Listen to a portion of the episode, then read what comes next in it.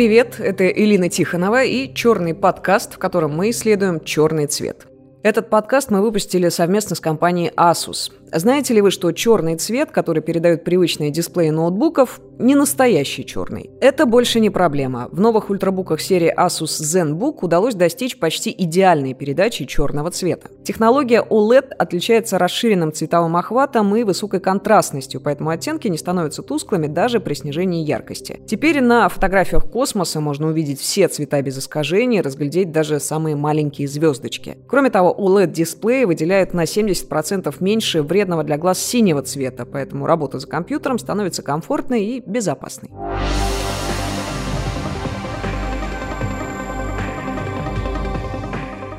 Генри Форд как-то сказал, любой цвет хорош, если это черный. И сейчас действительно сложно представить, чтобы э, хоть один фильм, игра или сериал обошлись без черного цвета. Наряду с белым черный считается самым важным цветом в дизайне, потому что без него невозможно изобразить тень.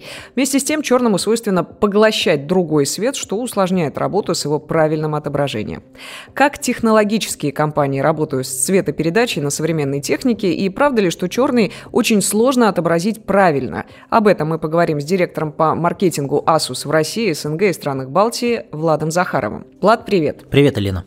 Сложно, я думаю, ты согласишься с этим, сложно сравнивать цветопередачу современных экранов э, с тем, что было там 20-30 лет назад, но можно, наверное, сравнить современные дисплеи друг с другом. Вот какие вообще сейчас есть актуальные современные дисплеи и как разные виды справляются с цветопередачей, от чего это зависит? Мне кажется, 20-30 лет назад про цветопередачу вообще никто не думал. Тут люди уже просто радовались тому, что дисплеи стали цветными и стали передавать большее количество оттенков цветов, и уже были счастливы смотреть цветную картинку и цветное изображение. И по большому счету сейчас э, мы становимся свидетелями эволюции дисплеев и сейчас э, находимся на таком переходном этапе на новый тип дисплеев. Если 20-30 лет назад мы переходили с электролучевых трубок и дисплеев с кинескопами на жидкокристаллические дисплеи, то сейчас мы от жидкокристаллических дисплеев постепенно переходим на дисплеи на органических светодиодов. Это совершенно новый э, подход к строению панелей дисплеев, и этот подход позволяет как раз-таки качественно увеличить цветовые характеристики дисплея, в том числе цветопередачу, вывести практически на новый уровень. Понятно, что дело в технологиях, технологии меняются, но, э, Влад, давай чуть подробнее про это поговорим для тех, кто не, не профессионал в этих технологиях. Ну, любой, кто выбирал э, телевизор и общался с продавцом-консультантом, часто слышал о матрице, там, IPS-матрица, VA, OLED-матрица. Вот, насколько я понимаю, последние э, как раз OLED – это более современная какая-то штука, способная передавать больше цветов и их оттенков. Правда ли это? Чем они на самом деле отличаются и что все-таки выбирать, OLED или IPS? Да, все верно. А, существуют разные типы матриц, и если мы говорим про жидкокристаллические дисплеи, LCD, как их принято называть, то я бы здесь выделил два типа матриц. Это TN и IPS – ТН-матрицы – это матрицы, которые появились на рынке в самом начале, на заре только появления технологий жидкокристаллических дисплеев. И а, с одной стороны, это был огромный прорыв по сравнению со старыми электролучевыми а, трубками и со старыми дисплеями. С другой стороны, если уже спустя время смотреть на эту технологию, она кажется совершенно ну, не прогрессивной уже по сегодняшним меркам. Ладно, она ученым кажется, ну, как бы тем, кто в этом погружен, или Нет, обычному ты, зрителю тоже Ты кажется? можешь это увидеть своими собственными глазами. В первую очередь, а, основным и главным недостатком ТН-матрицы является угол обзора. Когда ты смотришь на дисплей под прямым углом, под углом в 90 градусов, ты видишь цвета корректно. Но стоит тебе только лишь повернуть голову влево или вправо, и цвета начинают искажаться.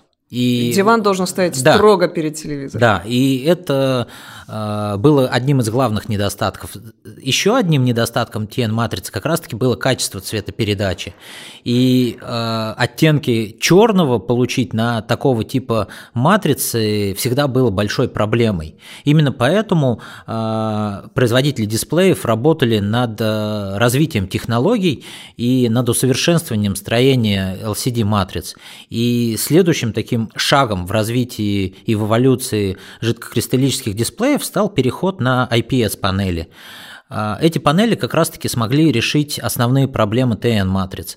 Они а, обеспечивали практически до 178 градусов углы обзора, сделав их реально широкими. И уже здесь вот ты мог двигать телевизор а, или в своей себя, комнате себя или себя да, относительно телевизора и при этом видеть картинку такой, какая она должна быть. И второй момент – это как раз-таки улучшение качественных показателей дисплея с точки зрения цветопередачи, и они стали более яркими, они стали более контрастными, и все это, конечно же, пошло на пользу с точки зрения дисплеев. И вот сейчас появление OLED-дисплеев на, ры- на рынок OLED-дисплеи выходит, мне кажется, уже более пяти лет массово, но э, экспансия появляется такая поступательная. Э, как это и с IPS-дисплеями происходило, то есть сначала технология появляется в верхнем ценовом сегменте, она достаточно дорогая для того, чтобы э, массово появляться, но тем не менее популярность свою технология набирает, и постепенно ценовой сегмент расширяется, постепенно снижаясь вниз. Технологии становятся доступны каждому. Если э, сравнить IPS и TN, то там точно такая же ситуация была. IPS долгое время были в сегменте премиальных устройств и были всегда дороже, чем TN панели. А сейчас уже по большому счету разница в стоимости между TN и IPS, она не, не сколько-нибудь значимо. И поэтому э, IPS сейчас получил широкое распространение, практически в любом ценовом сегменте можно найти дисплей с э, типом панели IPS.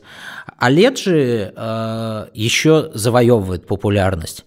У большинства из нас, например, сейчас в смартфонах есть OLED-дисплеи, и IPS это уже э, становится скорее редкостью, чем нормой в смартфонах. В телевизорах а, пока OLED – это все-таки удел верхнего ценового сегмента, удел премиальных панелей и так далее, так далее. А в ноутбуках OLED вообще только сейчас, в 2021 году, массово начинает выходить на рынок, и Asus является одной из тех компаний, кто начинает активно продвигать эту технологию в дисплеях наших ноутбуков. Ну, ты говорил про 5 лет, то есть получается довольно короткий срок масштабирования производства и снижения э, себестоимости. Ты знаешь, на самом деле он э, не такой короткий. Э, 5 лет – это со стороны обычного э, пользователя, со стороны обывателя. С точки зрения технологий, технологии в дисплеях э, развиваются на протяжении десятилетий. То есть э, все те же IPS и OLED технологии, они появились еще до, там, до 2000-х годов. И там порядка 30 лет только занимает обкатка технологий, разработка, оптимизации и переход к массовому производству. А вот когда это уже происходит массово, здесь уже э, технология, как и любая другая, она постепенно внедряется в массы и проникает постепенно. И сначала все, конечно же, начинается с э, дорогого сегмента. Можно, Влад, совсем такой потребительский вопрос? А, да, если технология э, одна и та же, то, э, допустим, телевизор, ноутбук или смартфон с IPS или с OLED дисплеем из верхней ценовой категории и бюджет конкретного сегмента в плане цветопередачи, они будут отличаться как? Да, конечно, они будут отличаться и будут отличаться достаточно сильно. И ты знаешь, у меня есть на самом деле отличный пример. Э, если ты смотрела «Игру престолов», ты знаешь, что там одна из серий в одном из сезонов называется «Темная ночь» или «Длинная ночь», как-то так. И практически всю серию идет битва. И эта битва, она вся происходит в темноте. И здесь, э, когда режиссеры задумывали вообще эту сцену, они же, э, все производители контента, они работают на лучших в индустрии панелях, на лучших дисплеях, с высочайшей цветопередачей, со стопроцентным охватом э, любых цветовых пространств. И когда они делают свой контент, они уверены на 100% в том, что этот контент будет выглядеть невероятно круто. А дальше простые люди заходят э, в интернет и смотрят серию через э, стриминговый сервис, в котором есть, с одной стороны, компрессия, которая тоже сжимает качество картинки, а с другой стороны, у них есть дисплей э, телевизора, ноутбука, компьютера и так далее, так далее, на котором нет всех этих самых последних инновационных технологий. И э, вот с, с, с «Игрой престолов» этот пример прям настолько показателен, что в интернете, на Reddit есть э, большие топики, где люди просто обсуждают, что они ничего не видят. Да, они, они были вынуждены выкручивать яркость э, своих телевизоров или мониторов на максимум для того, чтобы как-то разглядеть какие-то объекты. А по большому счету там все было видно, но для того, чтобы насладиться максимальным качеством, ты должен использовать для этого самое последнее, самое технологичное оборудование. Ты понимаешь, а, я с другой стороны а, хочу встать на защиту создателей контента. Они, а, как творцы, делают все правильно. Они отдают себя полностью разработке контента, полностью ответственность за качество. И с этой точки зрения, наверное, винить их в том, что, что они делают хорошо, всего, слишком да, хорошо. что они делают слишком хорошо, ну, было бы, наверное, несправедливо. Ну, они двигают технологии, да, интересно, э, что креаторы Безусловно. стали двигателями, такими пропагандистами, миссионерами новых технологий. Правда ли, что черный действительно самый проблемный цвет с точки зрения вот технологий цветопередачи? Есть ли какие-то другие такие же цвета и оттенки, с которыми тоже сложно? Мне кажется, каждый цвет и каждый оттенок с точки зрения цветопередачи по-своему сложный, но с черным есть особенности. Для того, чтобы отобразить черный э, правильно, нужно просто ничего не показывать. Ты должен выключить э, свою панель, свою подсветку вот дисплея для того, чтобы показать по-настоящему черный цвет. И на протяжении э, многих лет это как раз-таки и было основной такой болью IPS дисплеев. Все э, текущие IPS-панели, они построены по такому принципу, что самым последним э, слоем матрицы является слой подсветки. И в тот момент, когда у тебя подсветка либо загорается, либо потухает, она потухает на всем пространстве дисплея, на, на всей площади. И в этот момент э, ты не можешь контролировать э, какую-то определенную область э, дисплея для того, чтобы как раз-таки показывать вот эти оттенки черного. И технология OLED, она эту э, проблему решает. Она ее решает таким образом, что с точки зрения э, производства OLED-панелей, там каждый пиксель обладает своей собственной подсветкой. Тебе не надо выключать теперь подсветку панели целиком, а ты можешь выключать конкретные пиксели – и выключение конкретных пикселей, оно как раз-таки приводит к тому, что в какой-то части дисплея ты можешь на картинке сделать темнее, в какой-то светлее и регулировать эту подсветку. То есть из этого слоеного пирога, да, да его разрезали на много-много маленьких пирожочков, каждый из которых свою Там начинку Миллионы, миллионы пикселей сейчас. И каждый отдельный пиксель, он живет своей собственной жизнью. И каждым отдельным пикселем можно управлять. Раньше это было просто недоступно. И поэтому э, как раз-таки с точки зрения черного цвета OLED вот сделал такой огромный шаг вперед с точки зрения технологий и прорыва в этих технологиях, э, подарив людям просто действительно там, настоящий глубокий черный цвет со всеми возможными вариантами оттенков. Ладно, ну вот я тебя слушаю, мне казалось, что у меня, в общем, не, не самый плохой ноутбук и телевизор, да, но по-прежнему в экране своего там смартфона я очень часто вижу, не дай бог, солнечный блик какие-нибудь, свое отражение. С этой проблемой, вот конкретно на примере, если Asus говорить, вы как боретесь? Э, с этой проблемой на самом деле борются все производители дисплеев и борются на протяжении большого количества времени. Эта проблема решается достаточно просто. Все, говори, все должно нас э, приводить к тому, что яркость дисплеев должна увеличиваться. И чем ярче дисплей, тем э, лучше цвета будут видны на солнечном свете. И яркость является как раз-таки одним из таких э, важных моментов при работе с дисплеями. Вообще, если то есть, посмотреть на, опять же, какую-то ретроспективу, то мы можем увидеть, что в дисплеях яркость постепенно наращивается. С течением времени технологически каждый новый дисплей становится все более и более ярким. И благодаря увеличению яркости мы э, можем видеть картинку более можно сказать, детально. Да, Слушай, а есть при... предел у этой яркости? Где-то ведь он должен ну, наступить? Наши глаза являются главным ограничителем, безусловно. С другой стороны, опять же, если мы говорим об э, яркости с точки зрения какого-то там разреза бесконечности, то, например, в ноутбуках еще это сильно оказывает влияние на энергоэффективность. Конечно. Чем ярче Конечно. дисплей на твоем ноутбуке, тем больше он потребляет энергии. И здесь как раз-таки речь про том, о том, что сейчас появились появились энергоэффективные панели, которые потребляют мало мощности при, ну, очень, при очень высокой яркости. Это э, один из моментов. Как раз-таки здесь э, я мог бы выделить еще одно из преимуществ OLED-дисплеев по сравнению с LCD-дисплеями. OLED-панели обладают более высокой воспринимаемой яркостью.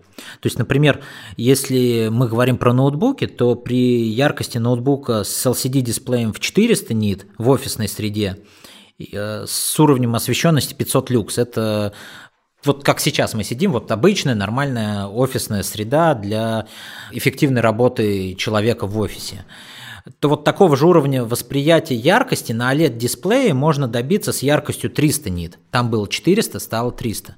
То есть с точки зрения эффективности OLED более энергоэффективны. По параметрам менее яркие, но при этом, когда мы смотрим на них за счет более высокой контрастности, нам эта яркость кажется вполне одинаковой при меньших показателях. Еще одним моментом, а, который очень важен вот как раз-таки при работе с солнечными помещениями и светом и так далее, так далее, это покрытие дисплея. Оно бывает либо глянцевое, либо матовое. И если у нас глянцевый дисплей, это когда стекло есть поверх э, панели, то на глянце, конечно же, свет отражается, бликует и делает э, нас, наше восприятие картинки менее комфортным. И как раз-таки вот одним из моментов это появление матовых дисплеев а, тоже, в общем-то, стало таким позитивным моментом. То есть если ты понимаешь, что Например, ты путешествуешь большое количество времени и находишься с ноутбуком в каких-то открытых пространствах, то в первую очередь, конечно, матовый дисплей тебе будет э, полезнее с точки зрения как раз-таки твоих глаз и э, восприятия яркости ноутбука. Здесь об этом тоже важно помнить. При этом матовость э, там, на ту же цветопередачу не влияет? Не влияет. Насколько это распространенная сейчас технология матовые экраны? На 100% распространена технология. Здесь просто уже вопрос предпочтений. Когда ты смотришь на глянцевый дисплей, он тебе кажется немножко более ярким, все-таки стекло, да, оно бликует, а матовый он немножечко, ну это как вот фотографии, помнишь, когда раньше печатали на я бумаге Я всегда глянцевый. матовые печатала, вот. мне очень Видишь, здесь матовые. кому что нравится, да, то есть на любителя, как я тебе и сказал.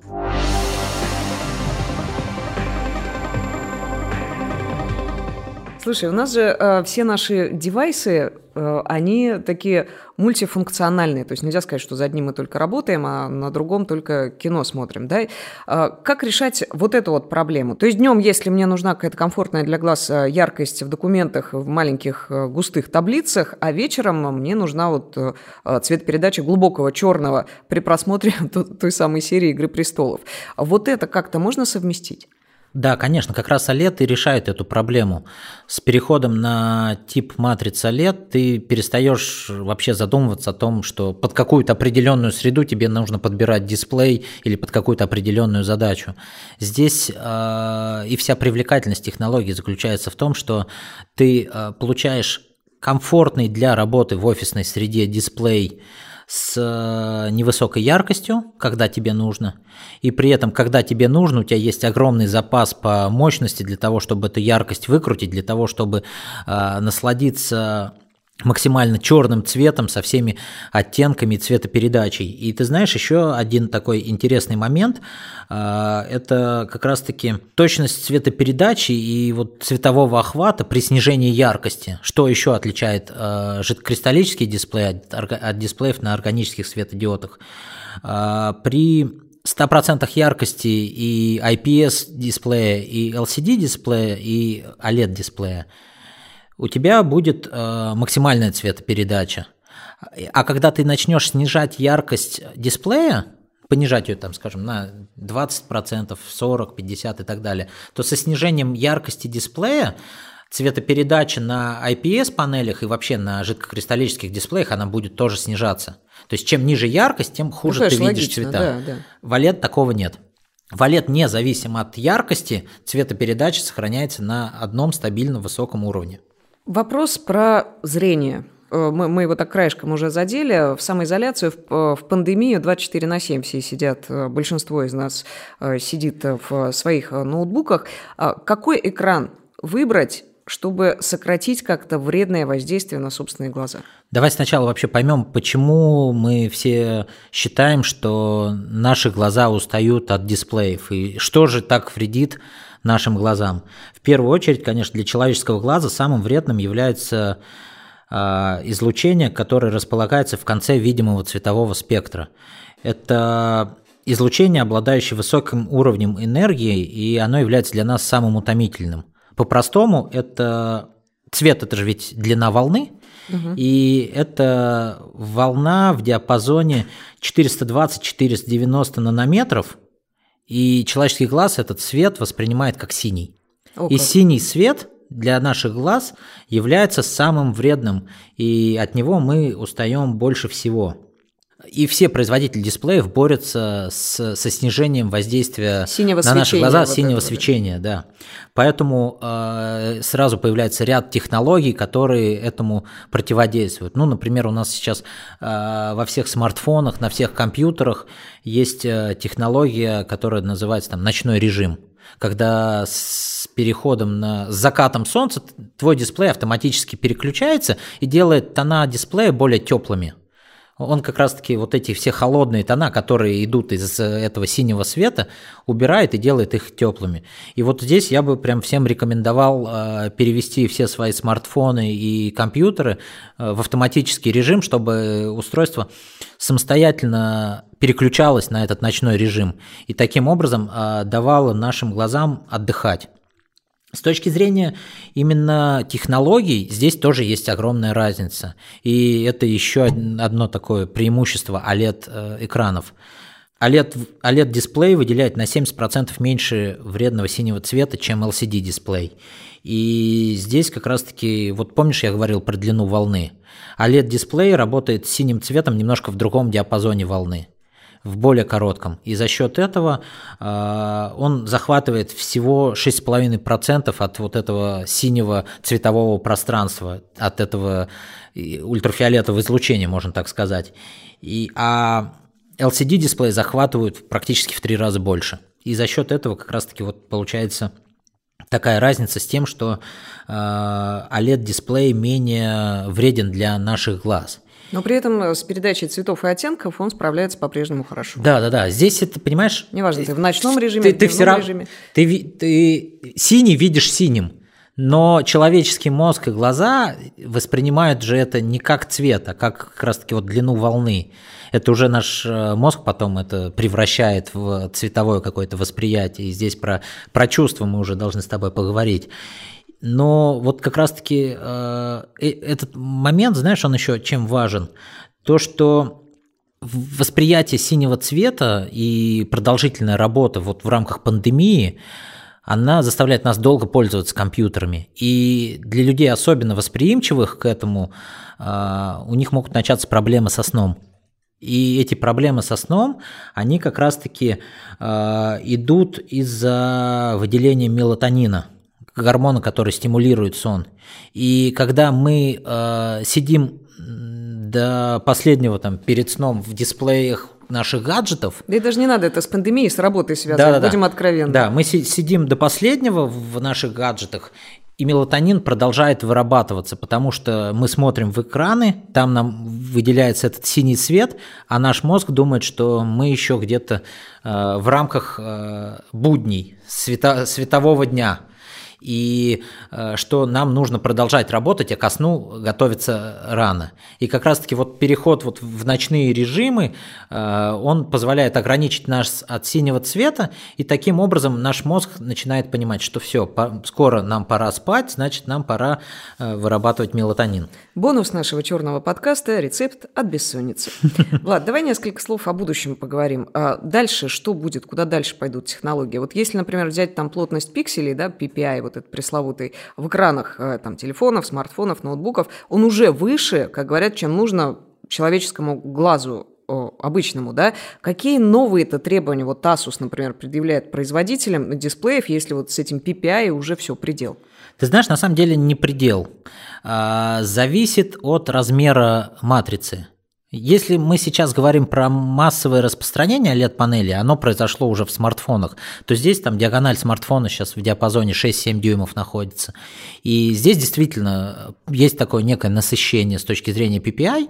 Там действительно плотность пикселей высокая, она на уровне там практически сейчас к 400 э, пикселей на дюйм подбирается. И это действительно комфортное значение для того, чтобы э, человеческий глаз э, не видел Э, пиксели. А, по-моему, даже, мне кажется, у Sony сейчас есть такой, знаешь, э, рекорд принадлежит Sony с точки зрения PPI, у них есть дисплей с, э, со значением 800 пикселей на дюйм. Слушай, ну это же выпендрешь такой, нам-то больше не надо, мы не увидим разницы, а как ты, обычные а тут ты дальше знаешь, в что упирается? В то, что э, дисплеи начинают расти в размерах, а LED-дисплеи начинают появляться в ноутбуках. И если на 7 дюймах этих 400 пикселей не видно, то уже на 15 дюймах близорукие люди, особенно зоркие, да, давай так их назовем, чтобы никого не обидеть. Вот эти люди могут увидеть пиксель. И вот для них, возможно, как раз-таки э, дальнейшее увеличение площади пикселей как раз-таки может быть э, полезным таким. Я думаю, что над этим еще будут продолжать работать производители. А помимо этого, конечно же, цветопередаче сейчас огромное внимание уделяется. Ты знаешь, а, здесь, наверное, можно тоже такой совет дать, как раз-таки вот для людей, помнишь, я рассказывал историю про «Игру престолов», и как понять вообще, насколько качественный дисплей в твоем ноутбуке или телевизоре и так далее, и так далее. Сейчас все производители устройств, они предъявляют к производителям дисплеев определенные требования с точки зрения именно цветопередачи. И есть уже некие нормы, например, сертификация от компании Pantone. А, фактически для тебя сигналом о том, что перед тобой устройство с качественным дисплеем, может просто быть шильдик на ноутбуке с надписью Pantone Validated. Это уже говорит о том, что перед тобой дисплей с хорошей цветопередачей, с высокой контрастностью, и он удовлетворяет высоким стандартам качества. И таким образом ты уже сразу можешь понять, что да, здесь точно все оттенки черного увидишь. Это может быть один из таких моментов. Ну, то есть в целом, конечно, идет с точки зрения именно увеличения качественных характеристик такая тенденция к росту. Плюс еще все стремятся к высоким разрешениям. Сейчас 4К э, э, дисплей уже более-менее становится нормой в телевизорах, в ноутбуках они начинают там, более-менее массово появляться. И я думаю, следующим шагом это уже 8К дисплеи будут. Уже сейчас флагманские телевизоры на рынке доступны с панелями 8К. Ну, и, как доступны? Да, ну, да, да, да. Доступны с точки зрения, что ты можешь купить, но не можешь. Ладно, напоследок совсем такой консюмерский э, вопрос Чистый автомобиль черного цвета, да, это, безусловно, очень красиво, очень элегантно, как-то статусно. Я очень люблю черные машины тоже. Но любой развод, э, э, любая там брызга, да, на, на черном гораздо более видна, очевидна и очень некрасиво смотрится, некрасивее, чем на светлом. Вот э, современный дизайн как-то борется с этой проблемой и вообще считает нужным что-то с ней делать? Я думаю, безусловно, борется. Ну, в компьютерах, в гаджетах, конечно, черный цвет превалирует мне кажется, больше там 80% продаж приходится на гаджеты черного цвета. Альтернативой черному цвету сейчас служит оригинальный металлический цвет, некрашенный алюминий. Вообще какой-то необработанный металл является таким достаточно привлекательным с точки зрения промышленных дизайнеров э, материалом, потому что как раз-таки э, на необработанном и некрашенном металле следов от э, прикосновений будет видно по минимуму. И здесь, конечно, э, это такая альтернатива черному цвету. С другой стороны, э, черный, конечно же, для многих считается вот таким статусным, премиальным цветом. Он действительно выглядит красиво, богато, и поэтому дизайнеры, конечно же, не бросают здесь черный цвет и продолжают эксперименты с ним. И я бы здесь, наверное, выделил как раз-таки э, нек- некую такую тенденцию в различных экспериментах с точки зрения структуры поверхности. Какие-то мелкоячеистые такие структуры, они позволяют минимизировать следы от прикосновений пальцев. И таким образом вот такая ячеистая структура, она позволяет минимизировать это. И я думаю, что это такой один из трендов в промышленном дизайне, который сейчас есть помимо просто самих по себе необработанных металлов. Вот да, да, да. Например, у нас есть а, ноутбук бизнес-серии ExpertBook B9. Это флагманский наш бизнес-ноутбук, и его корпус выполнен из магний-литиевого сплава. С одной стороны, это более крепкий материал, чем алюминий, при этом по своим весовым характеристикам магниевый сплав легче, чем алюминий. То есть ты можешь сделать более надежным устройство там, от перегибов защищенным, при этом его легче сделать. И с другой стороны, он как раз-таки э, представляет собой вот это сочетание благородного темного черного оттенка с э, такой необработанной структурой. Когда ты его трогаешь на ощупь, он даже немножечко такой шершоватый получается, но при этом он темный, близкий к черному, но не черный. И ты вот здесь как раз-таки получаешь премиальное устройство – практически без э, какого-либо воздействия на него от следов прикосновений. О чем еще мечтать? Влад, спасибо большое. Влад Захаров. Меня зовут Илина Тихонова. Это черный подкаст от РБК и Asus, в котором мы исследуем черный цвет. В этом выпуске мы поговорили о том, как черный работает в мире технологий. Подписывайтесь на подкаст на всех площадках, ставьте ему оценки и пишите комментарии. И не забывайте, конечно, делиться им с друзьями, которым также интересен черный цвет, как нам. Пока.